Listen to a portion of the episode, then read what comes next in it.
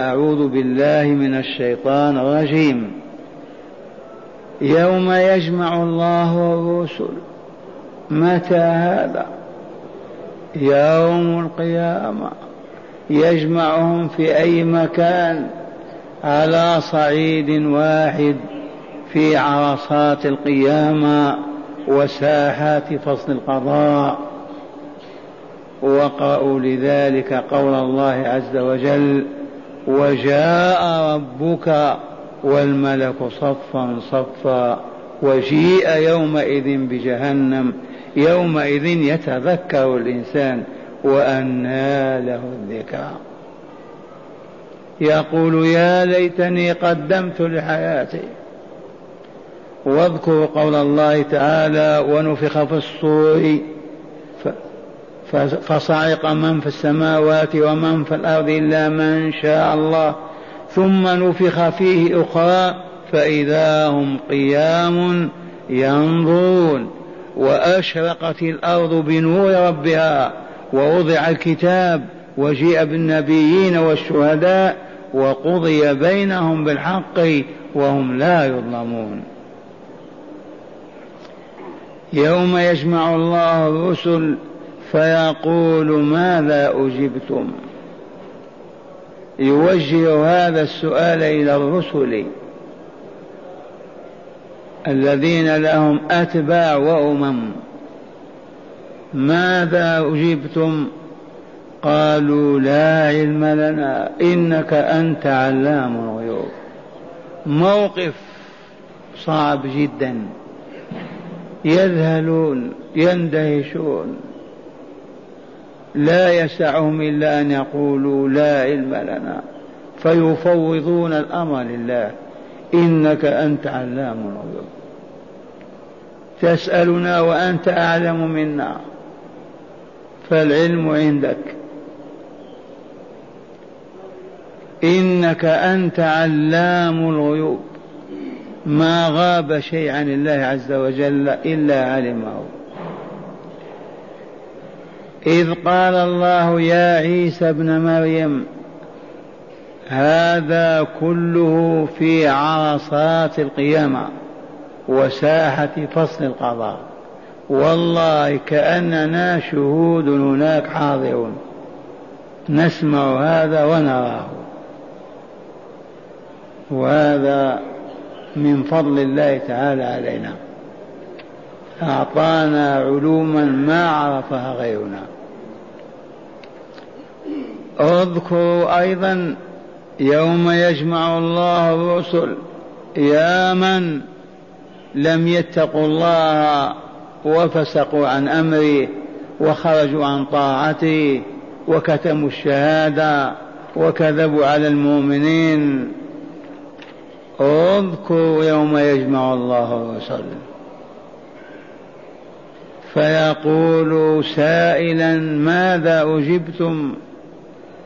هل آمن بكم أقوامكم اتبعوكم أم كفروا بكم أم عذبوكم ماذا حصل؟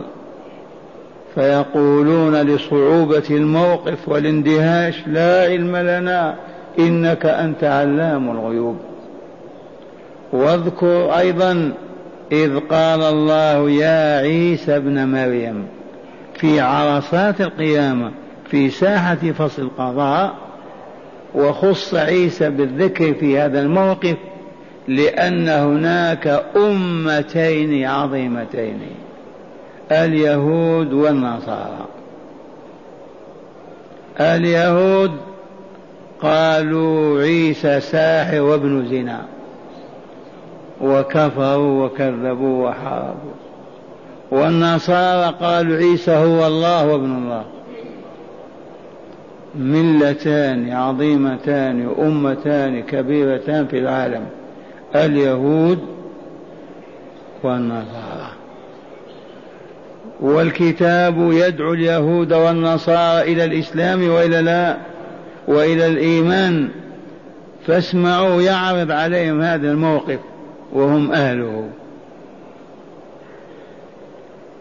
إذ قال الله يا عيسى ابن مريم لماذا ما قال يا عيسى ابن فلان؟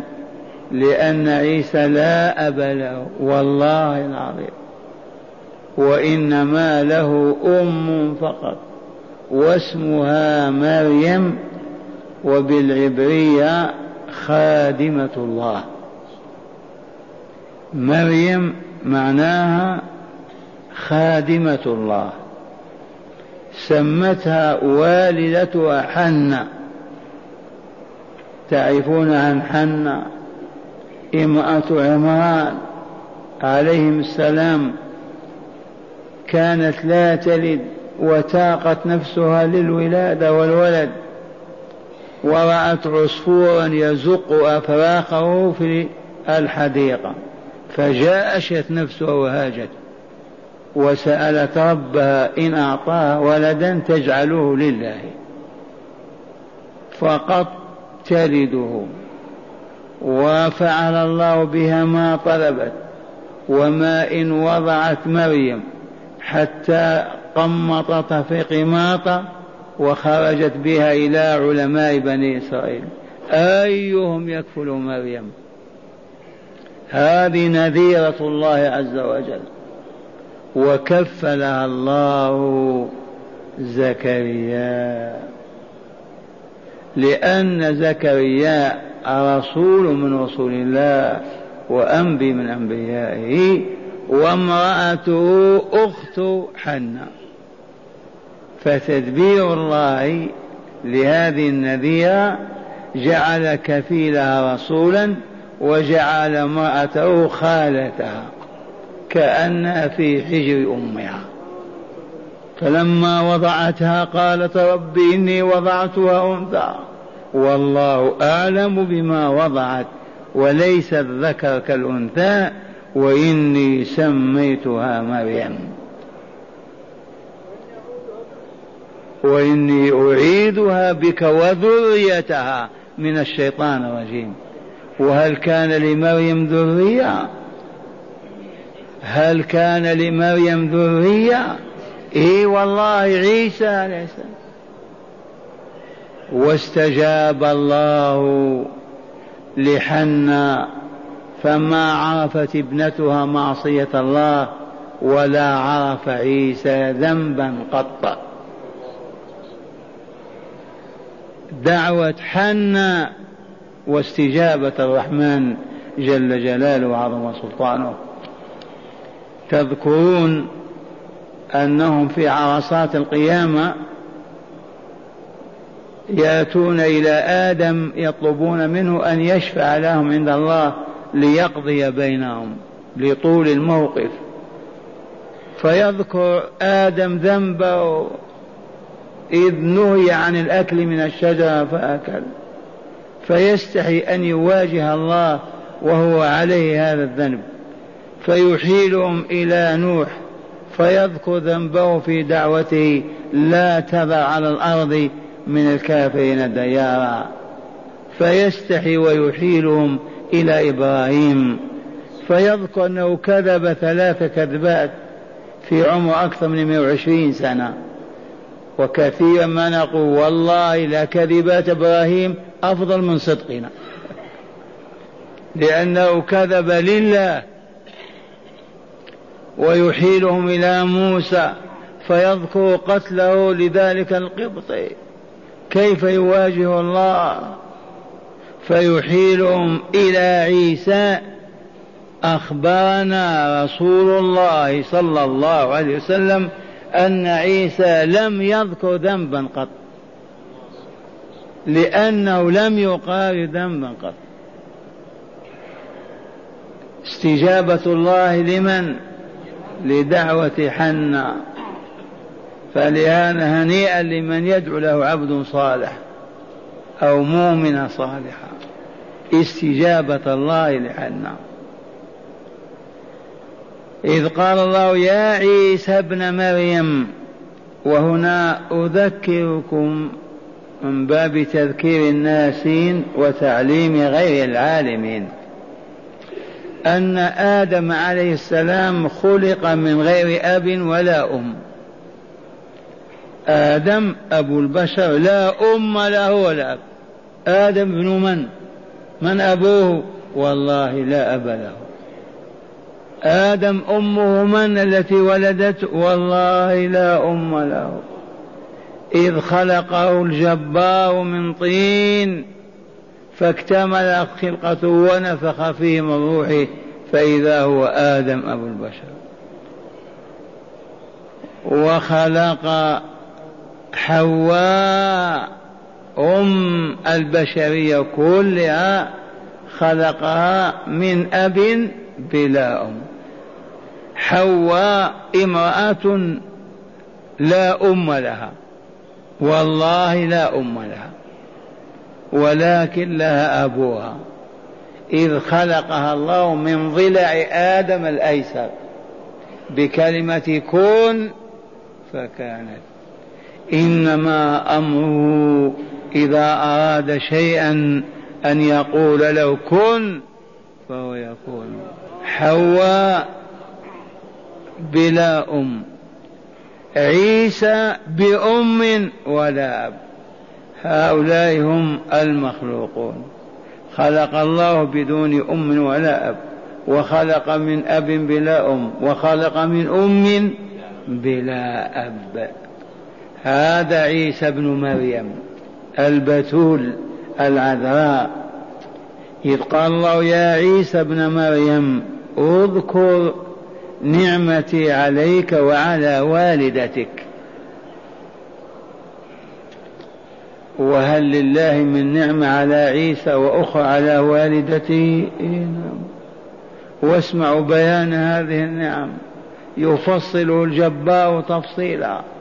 أين اليهود؟ أين النصارى يسمعون كلام الله ليخرجوا من ضلالهم وفتنتهم وعمهم وحيرتهم؟ فقال تعالى إذ أيدت اذكر نعمتي عليك وعلى والدتك إذ أيدتك بروح القدس. القدس والقدس الطهر والصفاء وروح القدس جبريل عليه السلام. ويوجد في الملائكة روح ولكن روح القدس هو جبريل عليه السلام. وروح وروح عيسى روح قدس أيضا روح طاهرة. نعم. لكن أيده بروح القدس بجبريل يقف معه في كل موقف يوجهه يدفع عنه يبين له ملازم له. تأييد بروح القدس. إذ أيدتك بروح القدس تكلم الناس في المهد وكهلا. تكلم الناس في المهد. المهد ما يوضع للمولود الجديد من سرير من خشب أو حطب ويوضع فيه. إذ أم ليس دائما في يدها ترضعه تشتغل تطبخ وتغسل فتضع ولدها على السرير المسمى بالمهد. تكلم الناس في المهد وقد كلم في المهد.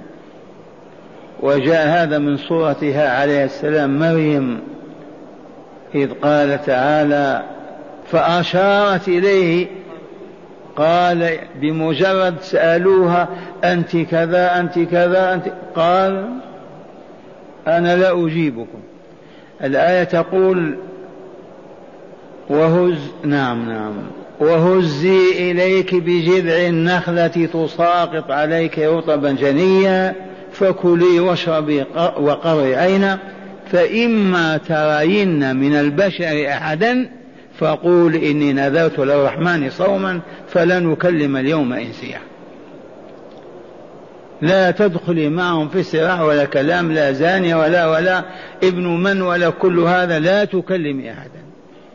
اعتذري وقولي إني صائمة فلا أكلم أحدا فلما ألحوا عليها فأشارت إليه كلمه هو فنطق. فقال عيسى الرضيع في مهده إني عبد الله. آتاني الكتاب وجعلني نبيا وجعلني مباركا أينما كنت وأوصاني بالصلاة والزكاة ما دمت حيا وبرا بوالدتي ولم يجعلني جبارا شقيا والسلام علي يوم ولدت ويوم أموت ويوم أبعث حيا. بكلمات والله في المهد. أخبر عن المستقبل بما فيه. وتم كل هذا كما أخبر. هذه من إنعام الله على عيسى وأمه إذ أيدتك بروح القدس تكلم الناس في المهد وكهلا. لولا قوله وكهلا لفهم مريم وغيرها من الناس أن عيسى يموت صغيرا. ما يكبر. كما يموت الصبيان في السابعة في العاشرة في الحادي عشر كذا. لكن كلمة وكالا معناها سيعيش حتى يبلغ سن الكهولة والكهولة بعد الشبيبة. الشبيبة تنتهي بالثلاثين. ومن نزل عن الثلاثين دخل في كهولة إذا بلغ الأربعين اشتد ساعده وعظمت كهولته. إن حدر يأتي إلى الشيخوخة. تكلم الناس في المهد وكهلا أيضا. لولا قوله تعالى وكهلا لارتاب من يسمع وفهم أن عيسى ما يعيش إلا أيام الصبا فقط. فهمتم هذه اللطيفة ولا لا؟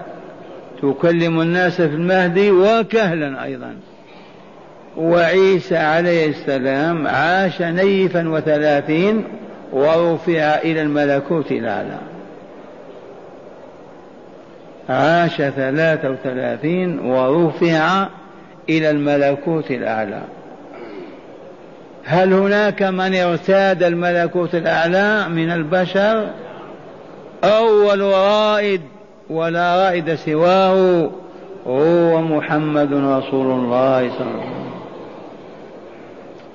في رحلة من أعجب العجائب من بيت أم هاني قريبة من المسجد الحرام إلى زمزم أجريت له عملية الجراحة غسل القلب وحشو ملئه بالإيمان والنور ومن ثم لحظات وهو في بيت المقدس ومن ثم عرج به إلى الملكوت الأعلى إلى سدرة المنتهى. عندها جنة المأوى إذ يغشى السدر ما يغشى ما زاغ البصر وما طغى. لقد رأى من آيات ربه الكبرى. فوالله لدخل الجنة ووطئ بقدميه اللتان الآن في قبره. ورأى قصورها وشاهد حورها وأنهارها ونعيمها وعوج به فوق ذلك الملكوت فدنا من الرب حتى ناداه وكلمه كفاحا بلا واسطة ففرض عليه الصلوات الخمس في هذه الرحلة. فلهذا أعظم العبادات الصلوات الخمس. ما شرعت في الأرض ولكن في الملكوت الأعلى قال تكلم الناس في المهد وكهلا وإذ علمتك الكتاب والحكمة. الكتاب كان يخط بالقلم ويحسن ذلك ويجيده والحكمة في قوله وعمله. لا يقول إلا مع الحكمة ولا يفعل إلا معها ولا يترك إلا بها. لا تفارق الحكمة هل عرفنا الحكمة كم سنة ونحن ندرس؟ ما الحكمة يا شيخ سليمان؟ الله أكبر. زادكم الله علما. الحكمة وضع الشيء في موضعه. فالذي يضع الشيء في غير موضعه هذا أحمق ويتخبط ولا حكمة عنده. وضربنا لذلك أمثلة. لو أن شخصا منكم يزحزح من حوله ويقول ابعدوا وينام. الحكمة هذه وينام هنا هذا هذا مكان النوم. لكن لو كان في بيته ولا في مكان آخر نام. الحكمة لو أن شخصا يخرج عند باب المسجد ويتبول. وضع البول في موضعه. هذا هو موضعه وإلا لا؟ موضعه الحمامات والمراحيض. هذا أحمق وإلا حكيم؟ أحمق. وإذا أحد الجالسين قال هكذا وأقبل ما هذا الإقبال؟ ما هذا الإصغاء؟ هذا وضع الشيء في موضعه ولا لا؟ يريد أن يعلم.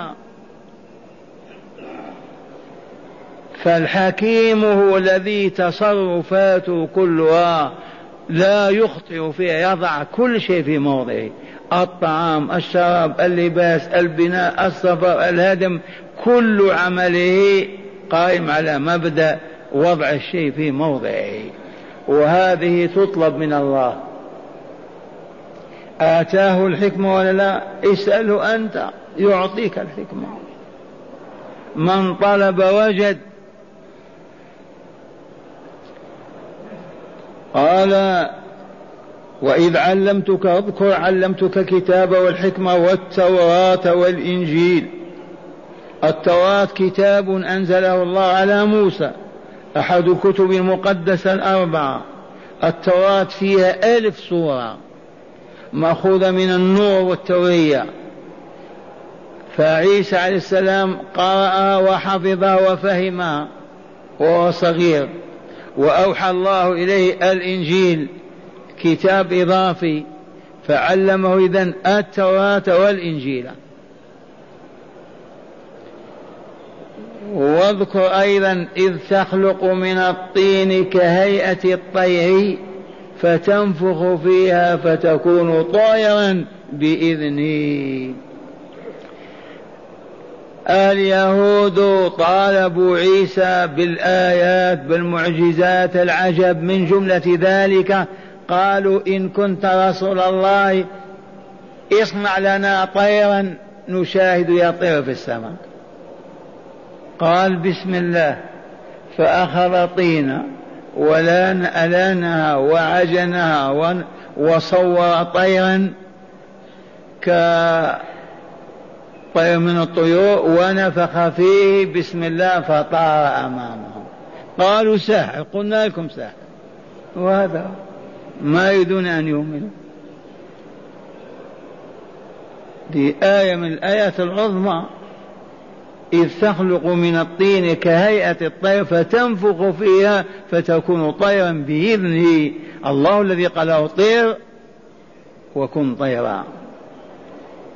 هذا توبيخ لليهود والنصارى وإلا لا وتأديب لهم لو كانوا يقبلون على القرآن ويسمعون. وهذا في عرصات القيامة يوبخون هذا التوبيخ ليعظم الحكم عليهم وتشتد بهم المحنة. وإذ تخلق من الطين كهيئة الطير بإذني هو الذي أذن له في ذلك فتنفخ فيها فتكون طيرا بإذني أيضا لولاي ما طارت. وتبرئ الأكمه والأبرص بإذني. الكمه هو أن يولد المولود بلا عينين أعمى.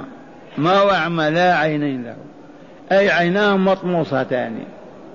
ينفخ فيما يمسحهما بسم الله يعود كما كان. مع أن هذا لو تأتي الدنيا كلها ما تخلق عينين. تبهتم أما هذا الذي يصنعونه ويحطوه من زجاج هذا كله كذب. أما إيجاد عين تبصر يستحيل على البشر أن توجدها فهذا الذي ولد أكمه لا يبصر شيئا ينفخ فيه ويمسح على عينيه أو يرفع يديه إلى ربه يسأل يعود بصره. والأبرص داء البرص داء عضال. إلى الآن مع هذا الاكتشاف وهذا التقدم هل استطاعوا أن يوقفوا البرص ويعالجوه؟ في من عولج؟ ولهذا ذكر تعالى البرص الأبرص ينفخ فيه يمسح على يديه وجهه يعود كما كان. بشرته نظيفة بيضة وتبئ الأكمه والأبرص ومع هذا ما قالوا رسول الله. لأنهم يحافظون على مادة. والعياذ بالله. قال وتبئ الأكمه والأبرص بإذني لولا الله يبرئ. لولا الله أمره يفعل ما يفعل. وإذ تخرج الموتى بإذني اذكر هذا أيضا. ميت في قبره يقول يا روح الله يا عيسى إن كنت رسول الله ادعو ربك يخرج لنا هذا الميت. وكم وكم يخرج الميت. حتى جاءوا إلى قبر سام بن نوح. تبهتم وقالوا ادعو ربك يخرج لنا هذا إن كنت رسولا فقام يصلي ويدعو فخرج من قبر سام بن نوح. وإذ تخرج الموتى بإذني الكذابون والمفترون قرأنا لهم يقولون هذه كلها افتراءات. هو أن عجوزا مات لها ولدها.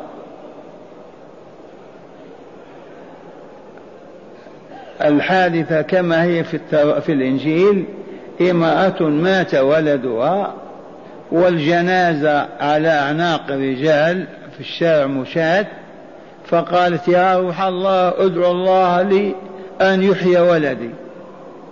فدعا الله فجلس الولد على السرير فأنزلوا ومشى مع أمه. قالوا هذه مؤامرة بين هذه العجوز وبين عيسى. اتفق معها وقال إذا كنا مارين كذا قول ادعو الله والولد ما حي ما هو ميت. هذا يذكرونه. لكن وهذا الذي في القبر كيف يخرج من القبر؟ في مؤامرة في القبر ميت يخرج مستحيل. وإذ تخرج الموتى الإخراج غير الإحياء من القبر.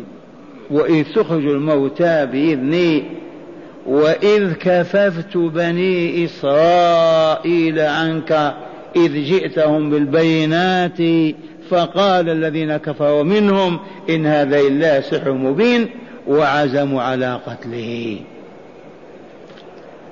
وهذا اللي استخر رئيس الشرطة جاء بشرطه ورجاله إلى منزل عيسى عليه السلام وطوقوه وقالوا ألا نأخذه ونعلقه. فشاء الله عز وجل أن يفتح روزنا من السقف ويأخذ عيسى الملكوت العالم ويلقي الشبه على رئيس البوليس. لما من فتح الباب دخل رئيس الشرطة الاستخر يسمونه فألقى الله الشبه عليه. فلما تأخر ما خرج تدفق الجيش وجدوه كأنه عيسى. ألقوا القبض عليه وخرجوا. ومن الغد قتلوه وصلبوه أمام العالم. والله يقول ما قتلوه وما صلبوه ولكن شبه لهم. وصدق الله العظيم. ألقى الشبه عليه. قتلوا رئيس شرطتهم وما عرفوه صلبوه علقوه على الأخشاب. وعيسى رفعه الله إليه وسوف ينزله وعما قريب. عما قريب ينزل. إننا نقترب من أيام نزوله. وقد أخبرنا رسول الله صلى الله عليه وسلم فقال كأني بابن مريم في الروحاء ملبيا بحج وعمرة أو بحج. والله لا يحجن. ومن هنا لا تقولوا قال الشيخ جازما ذكر فقهاء المسلمين قرأنا هذا في الفقه المالكي أن من الجائز أن يدفن عيسى في الحجرة الشريفة. وذلك لسببين قويين. أولا يوجد في الحجرة مكان إنسان. الرسول صلى الله عليه وسلم أبو بكر عمر وبقي مكان قدر ما يدفن فيه إنسان. من هذا الذي يدفن به؟ إذا وعيسى سينزل. ويحج إذا ويزور فمن الجائز أن يدفن مع حبيبه صلى الله عليه وسلم. جائز ولا لا؟ لو تجتمع البشرية كلها على أن تدفن في غير في هذا المكان إنسان لم تستطيع ويدفعها الله عز وجل. لكن إذا أعده لعبده ورسوله ليدفن مع أخينا. أما قال أنا أولى الناس بعيسى أنا أحق الناس بعيسى. وتذكرون المؤامرة التي تمت من بعض المجرمين على أن ينبشوا قبر النبي صلى الله عليه وسلم ويأخذوا جثته الطاهرة. وهذه الحادثة مكتوبة وشائعة وليس أبدا بغريبة ولا مستغربة.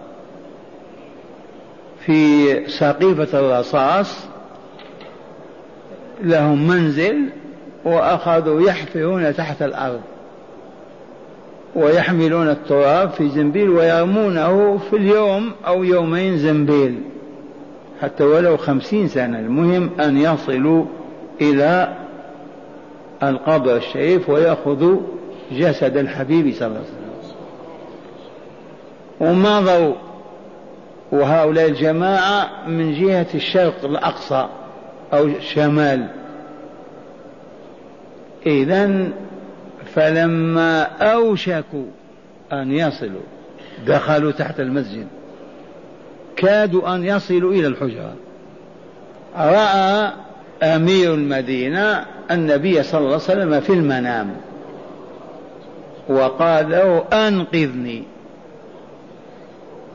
فإن هناك من يريد نبش قبري وأراه صورة ذلك المجرم الذي يعمل على نبش القبر.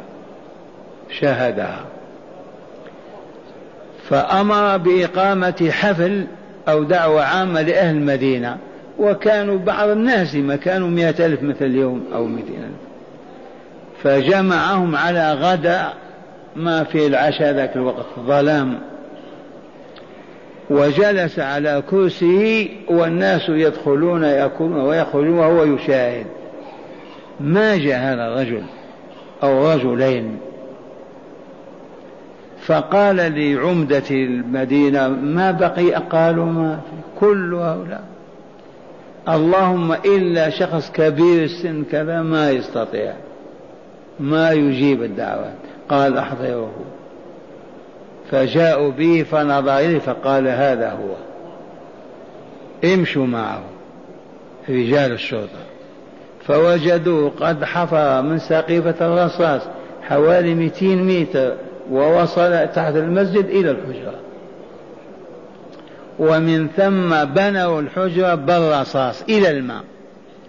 جدار حديد إلى الماء. يحيط بالحجرة. لو حفر من يحفر يواجه الحديد. وقدرة الله أعظم من هذا. فلن تستطيع البشرية أن تنال من جسد رسول الله صلى الله عليه وسلم. إذا وإذ تخرج الموتى بإذني وإذ كففت بني إسرائيل عنك أي جئتهم بالبينات وهي المعجزات الخوارق للعادات. فقالوا ساحر وقالوا نقتله وعزموا على قتله. وهم في حكم من قتل عيسى.